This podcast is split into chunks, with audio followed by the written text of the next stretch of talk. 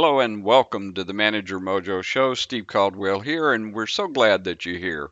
We use our mojo to really become greater leaders. Now, let's get started by listening to something good. Oh,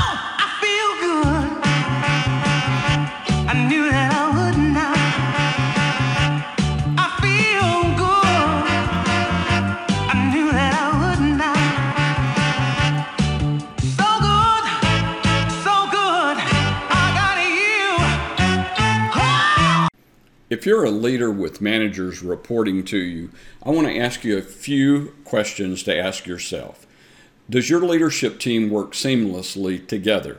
Are they focused and organized? Do they function well or fight each other? Do they communicate effectively or are they cloaked with confusion? Do they make decisions efficiently and effectively? Are they hiring, training, and keeping the best talent? If someone leaves, do you have an A player waiting on the bench? Well, if you can't answer yes to all of the above, then perhaps I can help you and your team. I help leadership teams work together harmoniously and achieve greater business results. If you want a, a free assessment and a discussion, just email me, steve at managermojo.com. Tell me you'd like to, to chat for a little bit and we'll schedule a call. Thank you. That's steve at managermojo.com.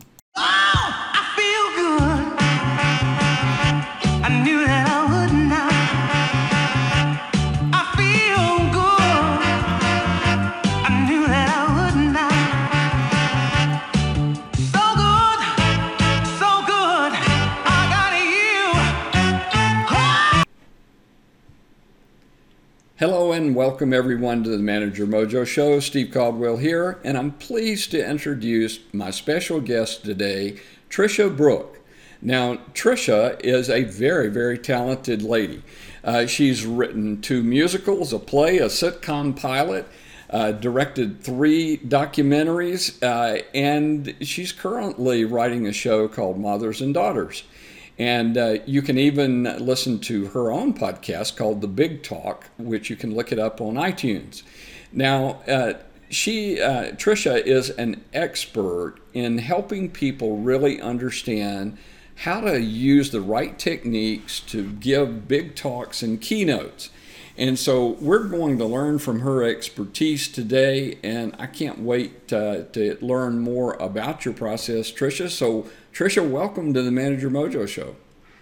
Thanks so much for having me, Steve. I am super excited to be here. Well, awesome, and we're glad to have you. And before we get off into talking about our topic today, why don't you share with our listeners what fun thing that you've been up to lately outside of work?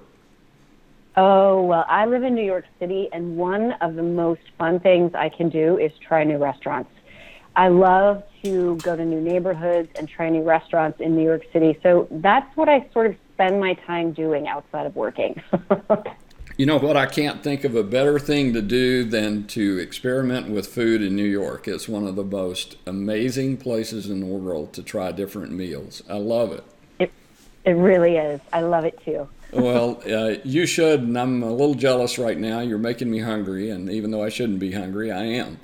Uh, but uh, Trisha, welcome to our show today, and I'm really excited about talking today about one of my favorite topics, and that is uh, speaking. Uh, a, a, lot of uh, people that are leading a team or leading a company, they, they really struggle with understanding that they need uh, to have uh, the ability to speak correctly to their team, to their company. tell us a little bit about kind of how you got into this and why do you believe it's important for all of us to master?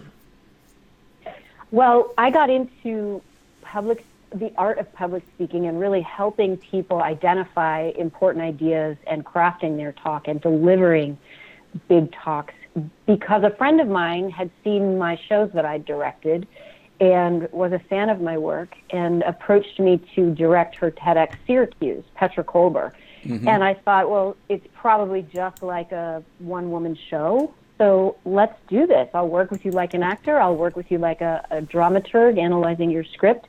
And first of all, I fell in love with the process of working with somebody who had such an important idea and message worth sharing because the inspiration and the passion behind it was was infectious. when I work with actors, it's all about the actor, but when I work with speakers, it's all about the idea or the message. So it was a really interesting shift for me. So organically, it was a very natural transition or natural uh, addition to the work that I was already doing in theater, film, and television. And what I realized was I could help speakers find a way to articulate their message so that the audience could actually hear them, in addition to helping them deliver and perform their talks so that the audience could understand what they're saying based on intention and performance quality. That, that's a great uh, explanation, and I want to I want to dive into one thing you said that I I want to point out for our listeners just to make sure they were paying attention. A, a lot of people uh, in, in business, I, I, think they get to a certain level and then they start uh, doing like an actor would. They'd start pretending. But what you said was, look, if you've got a keynote what you're trying to do is deliver a key message. And I think that's a huge difference because when you're delivering a message, uh, you kind of have to believe that message, don't you? You absolutely have to believe what you're saying. You have to understand the words that you've chosen to use to communicate. And then you have to revisit your objective over and over again. What do I want from my audience? And the reason you have to revisit that objective is because you can get stale up on that stage. Actors who do eight shows a week have to revisit what their objective is and what action they're going to play to get it. So I teach that to my speakers. What's your objective? What do you want the audience to feel? What do you want them to, to come away with? And how are you going to get it? And if the audience isn't listening, if the audience is in their phones, you have to find a new action to play in order to get your objective from them. So it might be lead, it might be inspire, it might be challenge, it might be cajole, but you have to play an action in order to get the audience to give you what it is you want. And the reason that I teach my speakers to do this, just like I teach my actors, is because when you have a keynote that you've done over and over again, you can phone it in. And that's why it's important to have this technique and it's also important to revisit what your objective is and how you're going to get it. Uh, I, that's awesome. I, I, think I can't help but think, uh, you know, every listener to my show understands that I'm all about action. And uh, when you talk about getting an action from your group, I can't help but think about how many people are walking into a conference room and they really have an important message, but they go into that conference room or they go into that uh, company meeting and everybody has their computers open, they have their phones out, and nobody's listening to one thing that you say. It happens all the time. So if that's the case, if you've got a, a secret weapon, if you've got a, a bunch of tools in your toolbox that you can reach into, then you have a much easier chance at getting them to pay attention to you, getting them to potentially adopt your idea as theirs, and to take action after you're done speaking. I, I just uh, I, I, think that all of us could really benefit from uh, if we didn't do anything else other than to understand that we need to have number one an objective for our our uh, speech and uh, then the actions to follow with that. Uh, we certainly would be able to get people more involved and more engaged in what we're doing. I think we get stuck on what the audience wants, and that's not something we should not consider. It's the first thing that we need to consider is what does the audience want?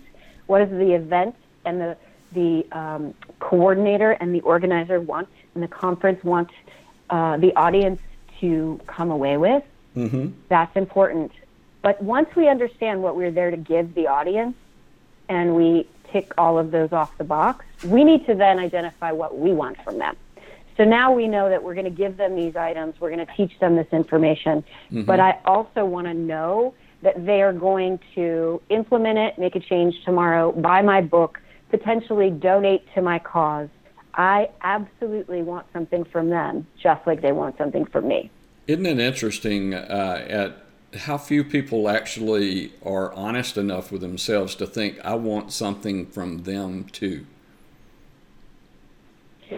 I think of an audience like a scene partner. When I'm working with actors and I've got a scene happening and two people are talking to each other, they must want something from one another, whether it's understanding. Um, they want somebody to do something, cross the street. That's a good example. If I want you to cross the street, how am I going to get you to do it? I have to hmm. figure out a way. I have to get curious. I have to. I have to pay attention. Okay, why you're on the other side of the street? What can I do? What's my action to get you to cross the street to my side? And that is what we want to do when we're going into a room with a bunch of people who are looking down on their phones and can't wait for lunch. I've, I've been one of those people in a room, I've got to say. Uh, so, Trisha, what about those of us that say, okay, I, I, get the importance of it, uh, but you know what? I'm I'm just not good at speaking. How, how can we uh, address that uh, self criticism to say that yes, you can do better?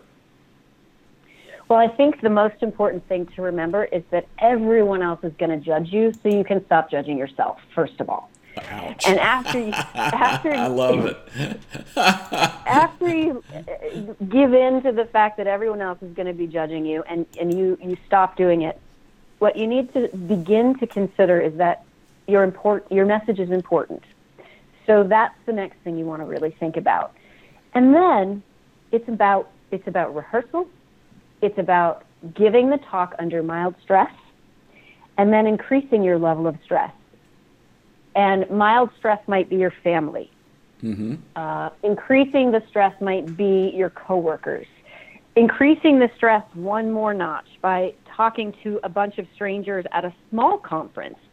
And so it's important to, and I say this because I'm a former dancer, it's important to do your plies you have to do your plies, your bicep curls, your squats, whatever you want to call it, so that when you go into the room, you have flexed those muscles so many times that you can think on your feet, you can change direction, but you can still deliver the talk and your message.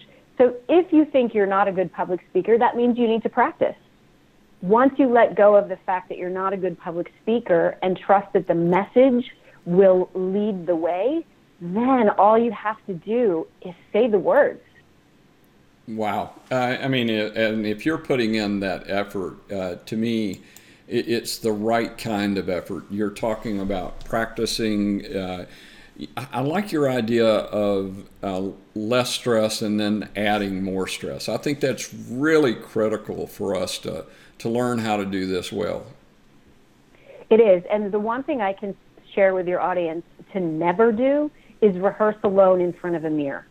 The moment you get in front of an audience, your body will betray you, whether that is nerves, a dry mouth, or a sick stomach. So if you have never rehearsed your talk in front of another human being, you will not remember what you're supposed to say, and that is that's uh, devastating for not only you but for your audience because they're missing out on what you have to say to them. I, I think often uh, we forget that if if we put the effort into this, it had to be worthwhile. And we forget the point that look, if uh, as you just so eloquently said, they're missing out if we don't do it well. They really are. It's an opportunity for you to potentially change somebody's point of view, change how they see the world, get them to adopt your idea as their own, and make a difference it's a really big opportunity, and you want to take full advantage of that time that you're giving yourself and your audience. Uh, uh I, I, just I love your attitude about this. Now, I know that you work with people uh, to help them get through this. Why don't you just kind of share, uh, not in detail, but maybe just a, a, a, little summary of what do you really need to do to be prepared to give a good uh, a good talk? Well, I think one of the things you have to do is understand if you're an expert about what you're talking about. So if you are somebody who loves gastronomy like me, I love going to restaurants. I've already shared this with you, Steve. I love gastronomy and I love the idea of what that means scientifically with food, but I am not an expert at that. So it would be stupid of me to talk about that even though I love it because that's not my area of expertise. So make sure you're talking about something where you can support it with expertise and credibility. And part is you want to be really passionate. you have to understand and be passionate about what message and story you're sharing because then you will inspire your audience. And then make sure you can back up everything you're saying with statistics or um, personal experience so that we we see you as the person that we need to understand this information from. For example, Kristen Smedley um, did a TEDx last year uh, about retinal disease. She has three children, two of which are blind. So she is an expert in this disease. She's not blind, she's not a scientist, but she's absolutely an expert in this issue because her two kids suffer from this disease. So it's important that you identify why you're the expert and then share that information so that we trust you. And it's important to earn our trust mm-hmm. as the expert. Wow. Uh, I wonder how many of us skip that step all the time, where we really are willing to share our own personal story in this. And that's something I do with my speakers. The first session that we work together, I, I call it an active listening session, and I spend two hours asking them questions. And at that point, I get them to open up to me, share intimate, vulnerable stories surrounding their idea. And then we talk about whether or not they're comfortable sharing some of these stories because ultimately, we as human beings connect to other people that we have something in common with if we can relate to what you're saying, we will buy what you're selling. Well, it's so true. Uh, I mean, most of us want. I mean, we don't we don't buy stuff unless we really connect with that product or that service. I mean, it, it, there's no point. You know, uh, I, will share with our listeners, uh, Trisha, what you're talking about is not just a speech, and I, I want to share with them uh, this that uh, you're talking about doing an active listening session uh, for your speech. Uh, I did that very thing with uh, a person that's an expert in uh, web conversion and, and web uh, development to talk about your products and services. And, and we did exactly what you're talking about. that, that individual asked me one question after another, that I had to share stories, I had to share ideas. when we got through, I mean, I actually learned a heck of a lot more than I knew before I started, uh, just because I was doing that. Yeah, it, it is amazing, cool. and I, I, think that for for those of us that have never really done this, uh, we don't understand sometimes the things that we've said over and over again, we may get bored with it ourselves, or we may not realize, uh, wait a minute, when I say that, that's the real active part of my presentation. That's right. Sometimes we're too close to it, or we're fixated on the idea that we think is the most important one. But when we bring somebody else into the mix and they start asking us questions and we start revealing things, it really tends to bring us to the heart of what the idea is. And if that person can reflect that back onto you, it sounds like this web designer did that, mm-hmm. magic happens. Well, that's exactly what the web designer did for me is to to when, uh, this individual actually pulled back the key points what what they heard me saying I was like crap how come I hadn't said that before but I didn't know it that's my point. I mean, I was so close to it, I, I, didn't know how to say it, but yet I was saying it. Does that make sense? Yeah. It's it's like translation. It's almost like he translated what you were saying and said it in a different way. And I, I hear this uh, that you not only uh, can can help people with the the presence part, because obviously, if you trained actors, you certainly can do that. But this preliminary part, which is the preparation, and I love your uh, active listening uh, session. I think that that is the separator between what really makes us exceptional and what what just is like okay, well we filled the time there, but we didn't really learn anything. Yeah, and the writing process for speeches can be overwhelming. You're sitting down at a blank screen and staring at it, wondering mm-hmm. how the heck to start. So I create a structure so that after the active listening session, I transcribe that document. And then from there, we, we create a blueprint from that active listening session. And then once you've got this blueprint, that becomes the structure of your first draft. So I really feel strongly that as a writer who's going to give a big talk, you must sit down with some kind of structure because it will just it will put you at ease. If you just start writing, and I don't mean to negate creative writing or stream of consciousness. That is very very important, but you must create a structure to work within and boundaries so that you can actually get words onto a page. Oh my gosh, that that was my biggest part when I first started writing uh, my first book.